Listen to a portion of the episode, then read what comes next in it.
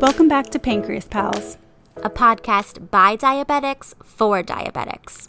I'm Emily, a writer and editor. And I'm Miriam, a licensed mental health counselor.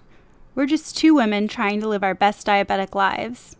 While it might not always be easy due to the literal highs and lows, It always helps to have a Pancreas Pal to turn to. Hello, and welcome to Pancreas Pals. I'm Emily, a writer. and I'm Miriam, a licensed mental health counselor. We're just two type 1 diabetics trying to live our best lives. It's not always easy with the literal highs and lows. but it does help to have a pancreas pal to turn to. Hey guys, welcome to Pancreas Pals. Emily here. And Miriam. And this week's special guest is none other than Dr. Mike Natter, who is an artist and a fellow diabetic and soon to be endocrine fellow. Did I mess that up? No, that's it. Oh my God, God bless. Welcome, Mike. Welcome back. Um, thank you for having me. This is fantastic. Uh, blessed to have you. So, this week in our finale, uh, I can't believe we've gotten to this point. I know. Where's the time gone? Slash, we also really dragged out this season at the same time. So, lol. Um, We made it. Life's busy, but welcome back Thank you. I'm honored to be on the finale. What number episode is this? 12. of season oh. six. So, Oh, wow. 72. There's math involved. I'm really. Is that good math? creeping up to 100. Oh my god, we're so close. Oh, okay. Anyways, I digress. So this week's episode is all about all things type 1 diabetes and flu slash the common cold. I don't know, really just a, a whole bunch of different. Like Yeah. a, gra- a grab bag of sickness and beaties. Yeah. Okay. So like Mike had the flu a few weeks ago. yeah, it's about about a month ago. Yeah. And you were posting all this stuff mm-hmm. on your Instagram about dealing with the flu and type 1 and I was like, "Holy shit.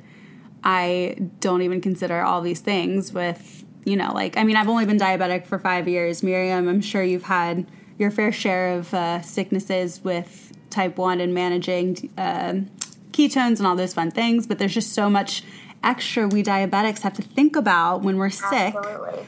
And I'm always learning new things. It's like every time I'm sick, I'm like, oh yeah, I never thought about this before. Yeah. So this will be very helpful for all of the pals. Fantastic. It is complicated. I mean, diabetes is a complicated beast, but that's why there's a wonderful thing like podcasts where we can disseminate information. It's it's uh the reason why we're all here. Yes, on this lovely Sunday, We're doing it. we made it. Okay, so just to like kick things off, we usually start off with people's diagnosis stories, but you've already shared that, um, so I won't make you retell your story. But do you have any tidbits before we get into your doctorliness about?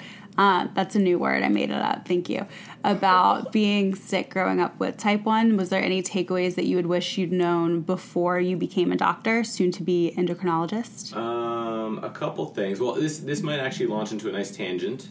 That's my favorite thing. We, we. Let me just move the mic closer to you for Yeah. said tangent. Sure, said tangent. So I I think so. I was diagnosed when I had just turned nine. I was two weeks out of my ninth birthday, and I think because type one diabetes is such a lifestyle altering chronic illness, it requires this kind of um, acceptance into changing how you normally live your life.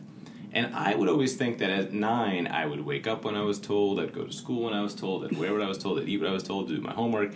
And so I actually personally don't think that, I mean, it sucked, and I would never wish diabetes on anyone.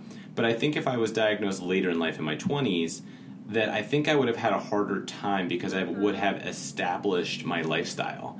And I Yes. wouldn't I wouldn't have wanted to necessarily kind of change things, especially when I'm some like angsty teen or 20 year old man, you know, saying like, "Who are you to tell me what to do?" So I'm curious because I know that Emily has a different feeling about this. So I'm curious to feel. I'm I'm curious to hear what you have to say about it. But I actually think that um, being diagnosed as a child it's you're more malleable and therefore you can kind of um, more seamlessly mesh the lifestyle of diabetes into your life. Do you agree? Disagree? What do you guys think? So, I Emily and I have this argument all the time.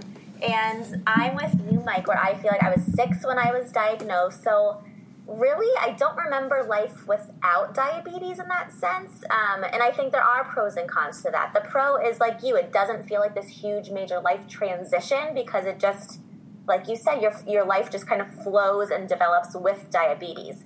But on the flip side, with that, that means you went through like every horrible developmental stage in adolescence. Like you had diabetes on top of all of that. So I think for the most part, I am grateful to have been diagnosed younger, and I think it was easier in a lot of ways. But I, I think of all the aspects in my life, it's like, wow, well, that would have been so much easier. That would have been like one less thing if I didn't have diabetes on top of that. Sure. Yeah, that's a fair point. I mean, for me, it, this is something that I always talk about. Like, I had 20 beautiful years with a working pancreas, and I feel so lucky to have gone through the horrible times of puberty without having to deal with the fluctuations of blood sugar. I mean, I'm here to tell you now that every month it's a clusterfuck, for lack of a better word. Like you never know what you're gonna get in terms of blood sugar. Um, Dad, if you're listening, I'm sorry, but it's just you know the female anatomy is a very a very scary hormone driven world that really does affect your blood sugar. And any ladies listening or anyone with female reproductive parts, it's really it's it's a struggle and a half, and you know what I'm talking about, but for me, it was being diagnosed at 20, halfway through college, like 1,200 miles away from all my friends and family, wow. really being solo and being told that I was fine for a year and a half before I was properly diagnosed. That's crazy. That, like to me it was more of not being taken seriously and learning how to advocate for myself and that's something that miriam and i talk about all the time it's what our last episode was literally about but it's a big reason why I now understand the importance. But that being said, like, I don't know if I've ever shared this, but I know shocking, like something I haven't shared on this podcast. It's not really my thing to share, so sorry, twin sister, if you're listening. But Laura has been dealing with um, like hormonal driven pre-diabetes. She's not pre-diabetic, but she's had yeah, but okay. she has uh, fluctuations in blood sugars, and she's had that long before I was type one diabetic. So I remember when she was first diagnosed or slash dealt with that in high school, mm-hmm. and I remember my very first thought was she she had to prick her finger like or they no she had to do a low carb diet. Mm-hmm. I think mm-hmm. is what it was. Um, for just like a month or something to see if it would help. And I remember thinking, oh my God, I could never do that. And then LOL, literally five years later, I'm type one diabetic and my life is doing that. So it's just one of those things where you always think the grass is greener, mm-hmm. but either way you spin it, it just sucks. And it's kind of what we make of it. So the fact that I had those 20 years where it did work, I feel truly hashtag blessed because I didn't have to deal with, you know, like, me being, you know, the fact that I had, I was a little chub middle schooler had nothing to do with my diabetes mm-hmm. or the fact that, you know, thank God it never contributed to any insulin resistance or anything like that. Mm-hmm. So grass is always greener, but either way you spin it, it sucks. But I guess we're all in the same club. But it's very interesting that you and Miriam, you guys are around the same age, and you were therefore. Miriam is significantly younger than I am. Don't oh, ever, don't so ever, high. don't ever age someone. I mean, okay, fair enough. Anyone I mean, in their thirties is around the same age to me. We're, pro- we're, probably we're probably close in age, but I just didn't want Miriam to feel old, so we're gonna. Moral of is I'm a baby. okay, let's uh, let's hold on to that. Sobs while I pay my own health insurance for the first time. Um, back to health. The reason why we've gathered. So we're very happy you're feeling better, but um, so I guess it's kind of similar in terms of diagnosis, and the big scary part of diabetes is mm. sliding into DKA at any point. Um, a lot of illnesses, common illnesses, can lead to that if you're not on top of it and you're already a type 1 diabetic. Uh, so, do you want to walk us a little bit through what that process is like and how to look out for it? Yes, absolutely. So let's let's do like a quick like thirty second recap of the physiology of diabetes because I love this stuff and it's interesting. And the more you kind of understand it, the more you can empower yourself with it. We love empowering things. We're going to empower things, right? Yes. So type 1 diabetes, and it's always important to specify, right? Because type 1 is very different from type 2, and there's other flavors of diabetes. There's diabetes insipidus, there's gestational diabetes, there's, there's type 1.5 diabetes, there's a, mi- a miserable amount of diabetes. Type 1 is very specific to what we all share here tonight, and what that is, is very prototypically an autoimmune destruction, an autoimmune, auto meaning self, immune meaning your immune system So your own immune system mistakenly destroys the beta cells, which are the cells of the pancreas that make insulin. Insulin is a hormone, and that, hormone is what's regulating the amount of sugar that's in your blood and how much of that sugar goes into your cells that use for energy. You always want to have some sugar in your blood, but you don't want too much, you don't want too little. Just like you don't want your blood sugar to be like 10, but you don't want your blood blood sugar to be like 500. Exactly. Yeah, Mike, that was so well spoken. I feel like you've done this spiel before. It's like he's a doctor. It's like you're a doctor. the third time I said that tonight. Never done it before. No, I, all the time. But but what's interesting about um, what goes on is that your body is both really, really, really smart and also really stupid. So your body says your the cells of your body that are not getting the sugar or the glucose that they need to make the ATP or energy to do what they need to do for their cells, then need to shunt their source of energy to something else. So, in the absence of insulin, if there's zero insulin, which is what we all share with being type 1, meaning we have no endogenous or self producing insulin, your body says, I need energy. And so it looks to other sources. And so some of those other sources include breaking down our fat cells. Our fat our storage of energy, but it's a different kind of flavor of energy. It's called beta oxidation of fats. And yes, we can get some energy out of that fats, but a lot of these byproducts are ketone bodies. Ketone bodies, very acidic. When we think acidic, it's like lemon. We think lime. we think Citrus. citrus, right? we think tart fruits. So that if we if we're getting get real nerdy and granular, we think about a pH scale. A pH scale is a one to fourteen Likert scale of uh, acidity to basis to basicity to neutrality. And so seven is neutral, meaning not not acidic nor basic. And then as you get lower down on that scale, closer to one, the more acidic you become. Your blood likes to be neutral. So it likes to ah. sit at 7.4, 7.3. That's where it loves to live. And there's a reason for that because there's so much crap that's flowing through your blood and that those pieces of protein and, and enzymes work at a very specific pH. It would kind of be like if you are used to working out on the beach in 90 degree weather in your bathing suit, and then you get tossed into New York in the middle of the winter. How are you supposed to work out? Your body's not used to that. So it's the same idea. These things are trying to do their normal everyday thing, but if it's too acidic, they can't do it. And so now you've made this blood very acidic. And when you make the blood very acidic, you're going to start to denature these proteins. You're going to start to break things down, and you're going to start to basically deteriorate. You're gonna die. You will die. Yeah. So you go into a coma and you can die. So that is We don't want that for you. that's that's bad. That's worst case We're scenario. gonna say from a medical perspective, not good. Wouldn't So I recommend. don't, I don't want to veer too far from like the topic of this episode, but uh, but now that I better understand the acid aspect of ketoacidosis, what makes it so that diabetics or type one diabetics go into ketoacidosis versus people who are just like on a keto diet who are creating this keto these ketogenic processes? Brilliant question. So, people without type 1 diabetes on a ketogenic diet, like the Atkins diet or just eating, you know, uh, no carbs or whatever it may be, they go into a state of something called ketosis. Okay. That's a very big difference from ketoacidosis. And that's because their body still makes some insulin, and so they're still able to generate and, and kind of do the normal uh, mechanistic processes that needs to happen. Whereas you and I, unfortunately, have zero insulin, and so the bulk of all of that energy source is coming from beta oxidation, so you're getting a much higher amount of these ketone bodies in the blood. Gotcha. It overwhelms the system, it gums up the works. So during ketosis, that person's body will ultimately level itself back out.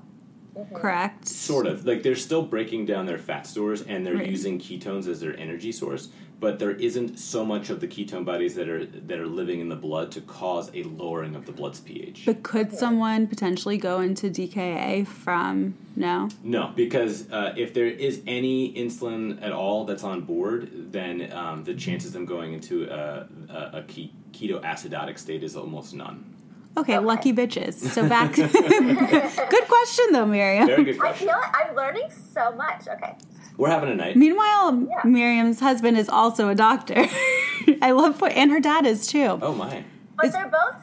My husband describes himself as like a medical mechanic mm-hmm. versus he calls like real. He calls you guys real doctors.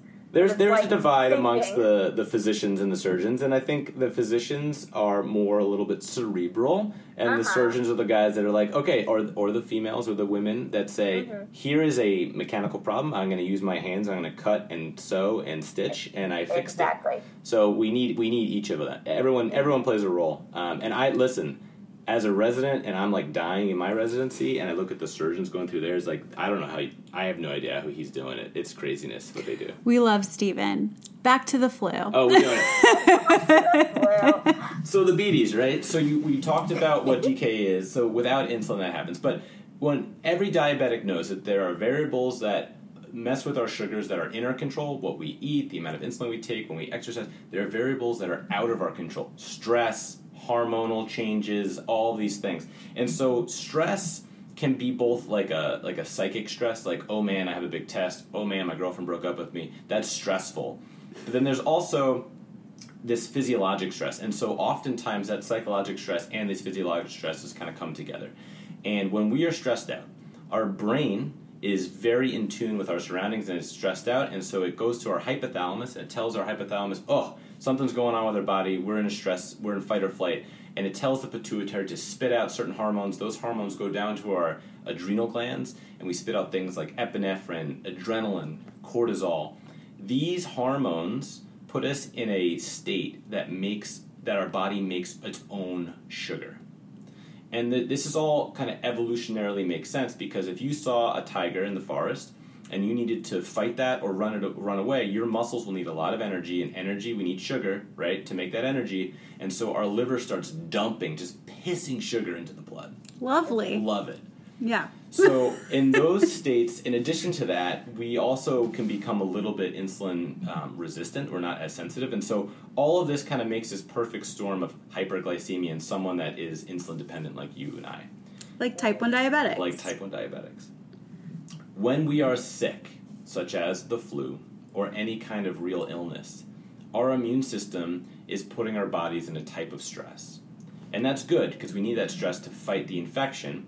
But one of the byproducts, the unfortunate byproducts, is that we are going to then become hyperglycemic because we have all of our stress hormones that are being mm-hmm. spit into the blood.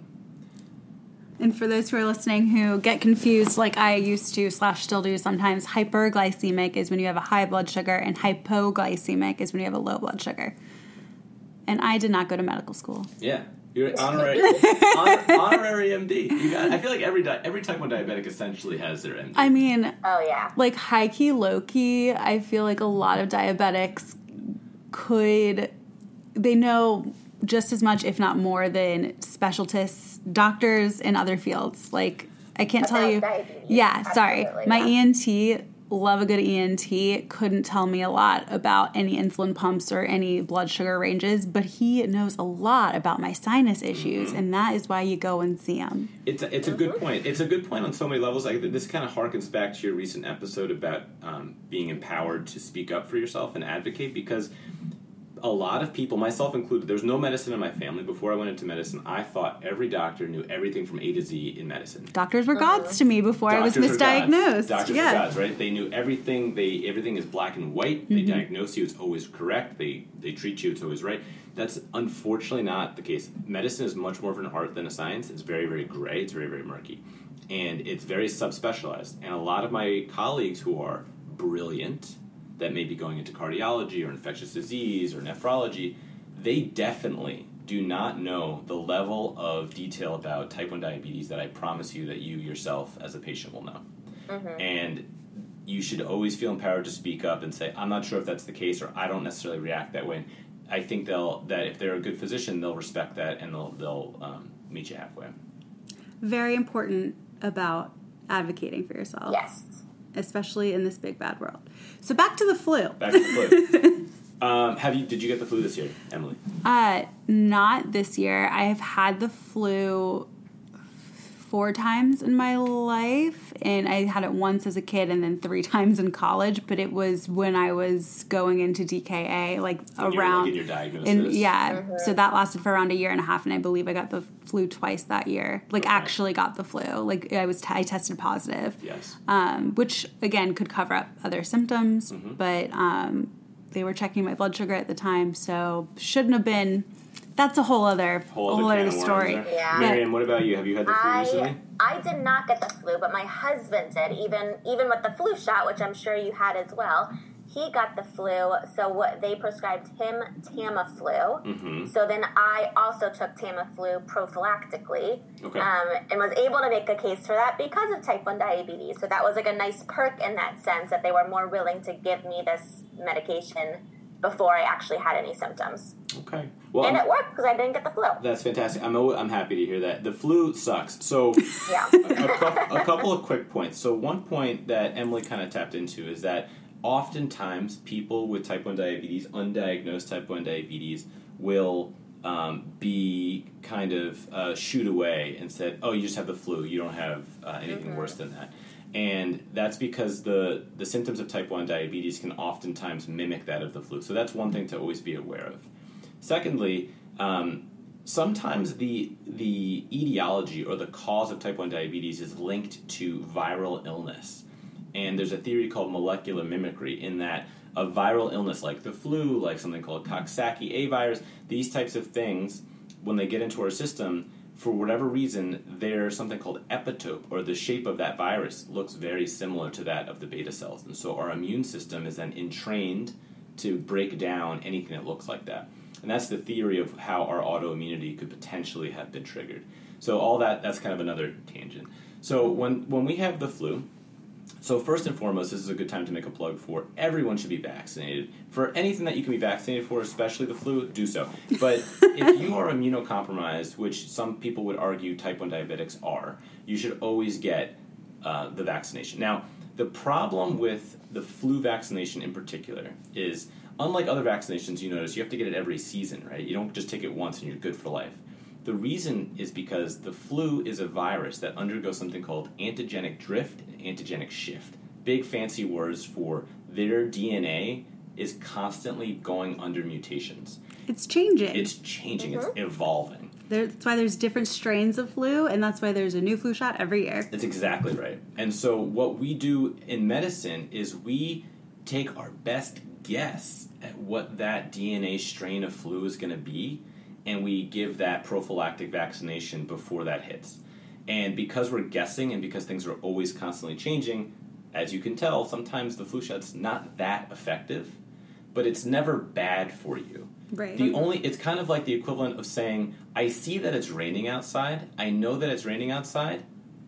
Do I take the umbrella that may have a couple holes in it, or do I just go and get wet? Is how I see it. It's better to get some coverage than zero coverage. Anyway, Yeah, I like that. get your vaccination. Always good. Okay. All of them. So all of the vaccinations, all of them, All Just of do them. all of them. So let's say you do all of them, and unfortunately, as is the case, you get the flu. It happens, right? It happened to you. It happened to me. Granted, I am in the hospital, and so I'm at increased risk to it. But the flu is a very, very contagious virus. You know, washing your hands is obviously key. Um, uh, quarantining and isolating yourself and, and, and others who may be sick is also very key. Uh, but even with all of that, it's almost impossible not to expose yourself on some level. So, got the flu. Emily, what do you think is really important as a diabetic when you have the flu? Staying hydrated. Okay, very good. So as a diabetic in general. Well, so let's start. Let's start. Let's start in general, like as, as like a, as like a human. And well, just tell me, how do you feel when you get the when you got the flu last? How did you feel? like I died. Mm-hmm. Like, and not even like I was dying. Like it, this was the seventh layer of hell death. You're deaf. Yeah. Yeah. And there might be some GI issues, so you might not really have an appetite, not want to Yeah. eat anything or drink anything. Well, you can't really taste. I couldn't taste anything. It's like I also have all these, you know, sinus issues and fun side things from life. And for me, like it's just, I mean, it's the flu. It's bad for everyone, but I felt like it took me like two months to get better instead of like two weeks. Exactly. Yeah. So yeah, what you guys are saying is is like dead on, right? So like there is this level of like deathly fatigue, lethargy. You want to lay in bed, you can't move. Um, like you were saying, um, there could be GI effects. So you can have nausea, you can have vomiting, you can have diarrhea, you can have all three of the above, right? Um, and um, you know, oftentimes it'll kind of start out as like a fever, body aches, chills, sometimes sore throat. So all these things put together, this is your body's response. This is not necessarily the flu's issue; it's your body's response to the flu. And so again, your immune system is revved up. you're very gluconeogenic, you're making a lot of sugars, you're hyperglycemic, you're high blood sugar because you're trying to fuel everything to fight off this infection. And so, what that usually means for a type 1 diabetic is that the insulin requirement will go up. Um, never ever make any adjustments to your insulin until you spoke to your you know individual physician. You, you should you know be able to have that relationship. I, I would never um, offer specific individual medical advice on a podcast. I need to meet my my individuals. We should put Also- a disclaimer. Mike is not your doctor. That's really just the disclaimer. He's not your doctor. He's just a not your doctor. doctor. He's a doctor. He's not my doctor. He's not Miriam's doctor. He's just a guy who's kind of a doctor. You are a doctor. That's rude.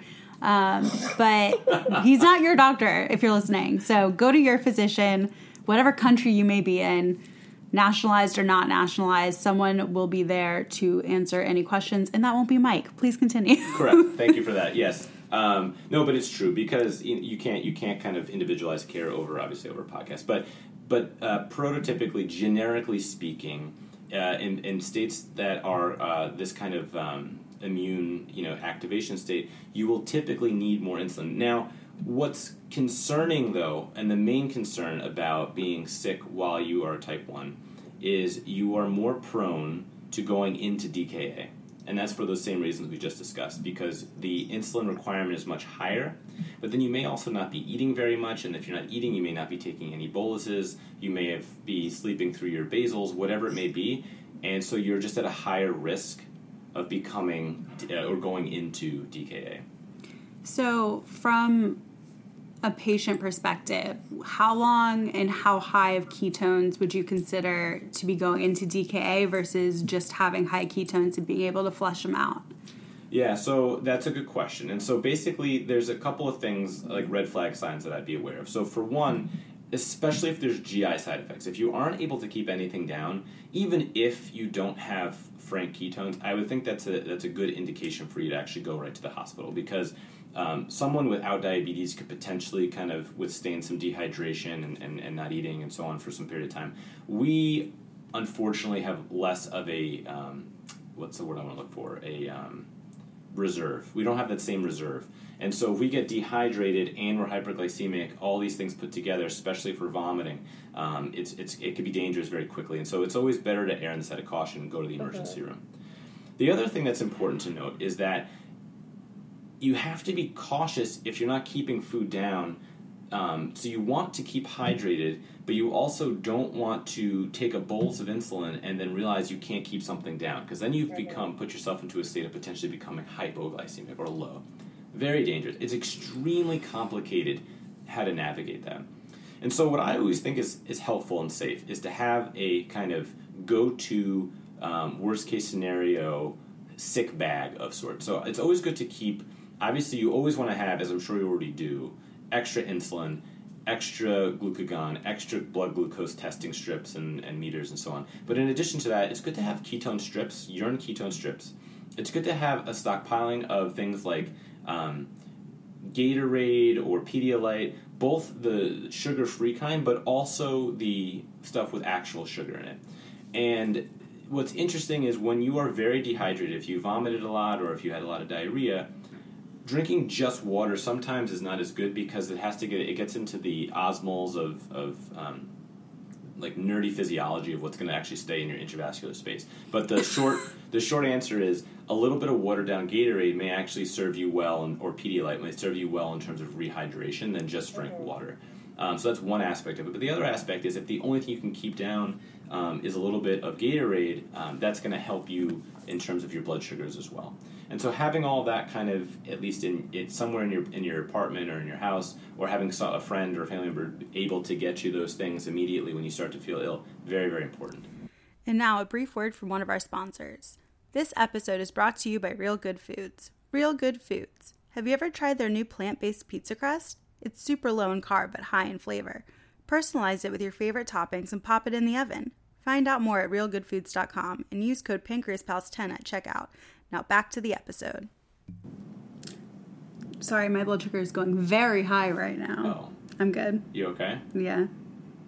I have It's the damn Just- Chinese she's just food. so excited about this conversation. It was the Chinese food. I couldn't help myself. It was so good. I'm 267. It's I, okay. It happens. I'm mad. Life happens. Um, I have some insulin. Do you guys want some? Oh, I'm I good. brought enough to share. Oh, you're so kind. if you can hear the clicking, that's my Omnipod giving me mine. But Wait, should we take? Why don't, why don't we take a check? Let's all check right now. oh God, Miriam, don't feel pressured. I'm just gonna ch- look at my Dexcom actually. Oh, Is you're that cheating? I'm beautiful. doing. I'm doing okay. I'm 100 points higher than you. Well, the problem. I I, got a unicorn. Miriam's the best. you at hundred? Yes. Whoa. I've never heard you so excited. I know because what are the odds? Right when you say check your. LOL. Cool, cool, cool. I'm a failure. No. no I know, I know. If you're listening, all we talk about is how not to think like that. So sorry. but Uh, you want me to, I'll make you feel better. Do you know what I was all of yesterday? 300 all day. so like, and you ah. didn't go into DK. Well, I, I kind of went down. I was in and out of 300, but Okay. no, I did not go into DK. But that's that's a whole other story. There was a lot of issues Yeah, I feel with like my we could pump. do a whole episode just on ketones because they're still such an enigma to me. I mean, sometimes. well, so the re- one of the reasons why I wanted to do this episode is because I had ketone. Okay, I've like only been diabetic, obviously, as we've discussed, for five years, mm-hmm. five and a half. I had ketones when I was diagnosed, but I luckily have not had or checked at a certain time when I did have ketones since. And I had a stomach bug about um, was it like a month ago, Miriam? I think a month ago. Yes. And I had my blood sugar, the highest it went was like 190, maybe 200, and then like went back down. And like when I say stomach bug, I don't mean throwing up, I mean the less cute thing. The And- bottom side. Yeah, the other end. And um, I had ketones and I had like been eating and like everything, it's just everything was like Going through it, you Yeah. weren't absorbing anything. so it was like, and it wasn't. I, I had medium ketones. Like I've never in my life, and I was so confused because my blood sugar didn't go high, like that high at all. Were you finger uh, checking, or was this just on your on your? I was finger checking the whole Okay, time. Yeah. interesting. Yeah. I don't trust my. I'm very anal about my numbers. There, so. there is there is a phenomenon, of something called euglycemic DKA. That that doesn't really apply to us because there's a, it, it's in the setting of, of a specific medication that's for type two, so it's not really relevant. But um, you know, it's possible that you were transiently kind of going in and out of a state of ketosis because you weren't um, like being well hydrated. Um, It was probably that. but you know, if your sugars were okay, you were feeling well, um, you eventually were starting to keep things down, fine. But, but you have to kind of listen to your body. I mean, like if you were doing, if you were not doing as well as you were doing, then I would say it's important you go get checked out. Right. Yeah. I mean, I called my doctor after I saw the medium ketones, and she was like, "And if they don't go away the next like six hours or whatever." Yeah. Um, so I ended up being fine, and they did ultimately go away. But it's so interesting because I didn't wake up.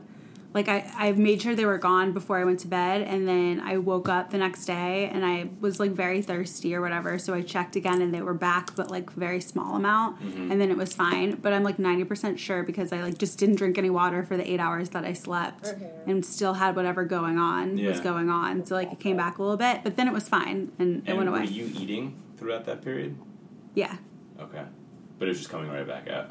yeah. Okay. It's okay. I'm I'm not trying to get diagnosed. right oh, LOL. Between Miriam therapizing me and you trying to figure out all of my Well, my usual mantra for Emily is like ketones do not equal ketoacidosis. and correct true. me if I'm wrong, Mike, but that, that was kind of how I felt. It's like if I have ketones, if I keep hydrating, keep doing what you need to do, like I try to not be too alarmist about it, but sometimes I don't know if I'm being too lax. Well, so it depends. I mean, typically, I mean, ketones in your in your blood or in your urine are not normal. That You really should never have ketones. Um, but ketones in and of themselves, isolated, are not the scary thing. It's everything has to be taken into a clinical picture in the context. If you're eating, keeping food down, if you're being well hydrated, if your blood sugars are under 250 and you have moderate to low ketones, probably not nearly as alarming as someone who's vomiting with blood sugars of 350 that's not keeping Yeah. anything down. That's obviously a very different picture. And so you always have to take everything in context.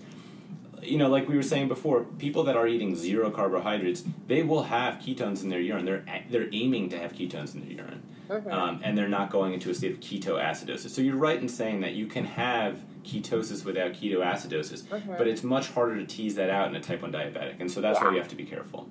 Miriam's never suggesting waiting 24 hours of having ketones. I think she's always just trying to talk me off a ledge and be like, "You've only had ketones for maybe two hours. Give it another two hours and check again." And check some water. Um, but yeah, and drink water. But I mean, it, it like when I was posting about that, I had plenty of people write back, be like, "Oh my god, I didn't know that was possible," or on the other spectrum, be like, "Yeah, I had really high ketones and had to go to the hospital, even though my blood sugars weren't even above 180 because I couldn't keep anything down, mm-hmm. and like I was caring for a small child. Like there are different things, right. There's context. so it's like I think it's always good to err on the side of caution, but we don't want our listeners running to the hospital every five seconds. Absolutely, So absolutely. know the situation, give things time, but not too much time. If you're ever questioning and feeling really, really worried, it's always best to go get checked out, even mm-hmm. if you know you're okay. And Yeah. I think I think a good rule of thumb also is if you feel totally fine and you just happen to see ketones or something's going on, first and foremost, call your physician. And they can make the decision as to whether or not it's worthwhile you going to get checked out as in the ER or not. But I agree with you. You don't need to run to the ER every time you think something's off. Call your doctor first. But if you are on death's door and don't feel well, then you go right to the ER. And Exactly. by death's door, we mean if you are already existing, having a cold or a flu, and having other symptoms, not just. I mean, honestly, if you have sporadic ketones, that's something in itself that you should probably go to get checked out.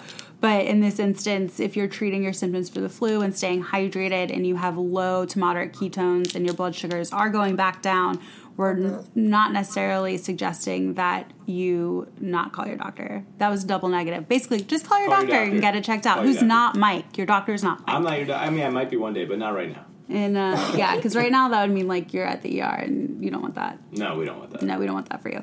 Okay, so we're gonna wrap this up because I could go on forever, and it's a Sunday night. Um, any final questions? I feel like this was very informative, but also very rambling because I love to ramble, and it's like my middle name. I was rambling as well. I apologize. no, but it was very.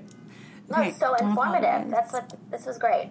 It was. T- I'm trying to apologize less, but it's all I do. I'm with you. I do it a lot too. It's really hard. But this is fun. You guys are great. We should we should continue to. Maybe I can get into season seven. We'll do a season. oh, seven. we would be please, honored. Let's do it. Is I- this going to be like one of those things where Miriam kept coming on as a guest and then she ended up co-hosting? with me? Yes, Mike, Let me tell you right now. I already know that I don't have the time to do so, but I would love to. LOL.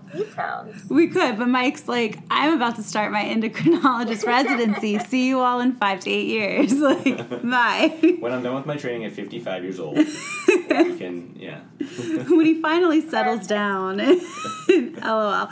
Well, thank you so much for coming on the pod. For those of you who are unfamiliar with Mike, where have you been your whole life? You should definitely follow him on Instagram. He is an artiste and a doctor and also a diabetic. So basically, all of the things that are fun to watch. I'm trying to pull up your page so I can give the proper shout out, but honestly, do you just want to plug your Instagram? Sure. Yeah. Well, um, first off, thank you so much. You guys are awesome. You guys are doing a real service. Um, really appreciate being on the show.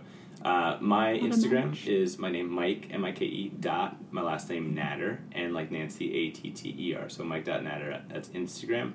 And then on Twitter, I started tweeting, tweeting the deets. No. Mike underscore Natter. I am old, so Twitter. You use the thing. Twitter. I t- All right, I need a poll. Whoever's listening, slide into our DMs and let us know if you use Twitter because I'm in a constant argument with my boyfriend about this. I think no one uses Twitter. I think it's a dude thing. I think guys like to. I mean, that's like incredibly sexist, but from what I've gleaned, it's You know, mostly do you know what I don't use? Facebook? Snapchat or TikTok. Okay, well, we're not Oh, infants. yeah, I don't I don't get even know what TikTok is. So I didn't either, but okay, you're not on it either. So I Both thought I was way Yeah, too we're- old we're for all too TikTok. old for that. Okay, got it. Got yeah, it. I think it's Yeah. um, I think it's It's the kiddos. Yeah, it's like It's a the tween? it's a high school, maybe early college thing. Oh my god, I've never felt this old in my life. I'm only Well 26. Yeah, you're a baby. I thought I'm you a would be on TikTok. I'm Don't offended. use Facebook much either anymore. I use yeah. Facebook for Pancreas Pals, Mm. um, but also mostly to post all my articles about work so people Fair. read what I write. Fair. So Twitter would be good for you then.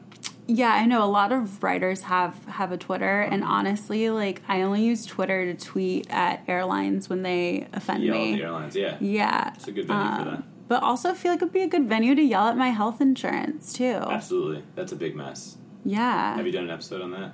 health insurance. Yeah. Oh hell yeah! Oh, no. I've never tweeted at my health Oh. insurance, but yeah. Oh, it's a hot mess express. Start tweeting at them. Oh my god, I'm gonna become I'm gonna get a bad name for myself. All right, as my blood sugar continues to spike, I think it's time for this gal to go on a little walk about town. Um, but a, a final thank you to Mike and Miriam. I miss you. Come back to my life. Bye. Oh my god. I, okay, I didn't do my plug. Plug Yeah, it. do your spiel. Miriam, you can't believe I just said I missed you and you just said bye. we'll talk about that later. All right, so here goes the spiel, Miriam's favorite part. Thank you guys for listening. If you'd like to follow us on Instagram, we're at pancreas underscore pals. On Facebook, at pancreas pals pp. You can slide into our DMs on both. And we love to get a good email out of you guys. So send us an email at pancreaspals123 at gmail.com for any questions that pertain to the pod. Um, also, if you have any ideas for season seven, this is the finale, and season seven will be coming up in a, shoot, a few short months. So we're really excited to kick things off. We have more exciting guests coming on, really exciting partnerships, um, and just um, you know continuing our pal life. So thanks again to Mike, and have a great rest of your week, everyone. Bye. Bye, everyone. Like and subscribe.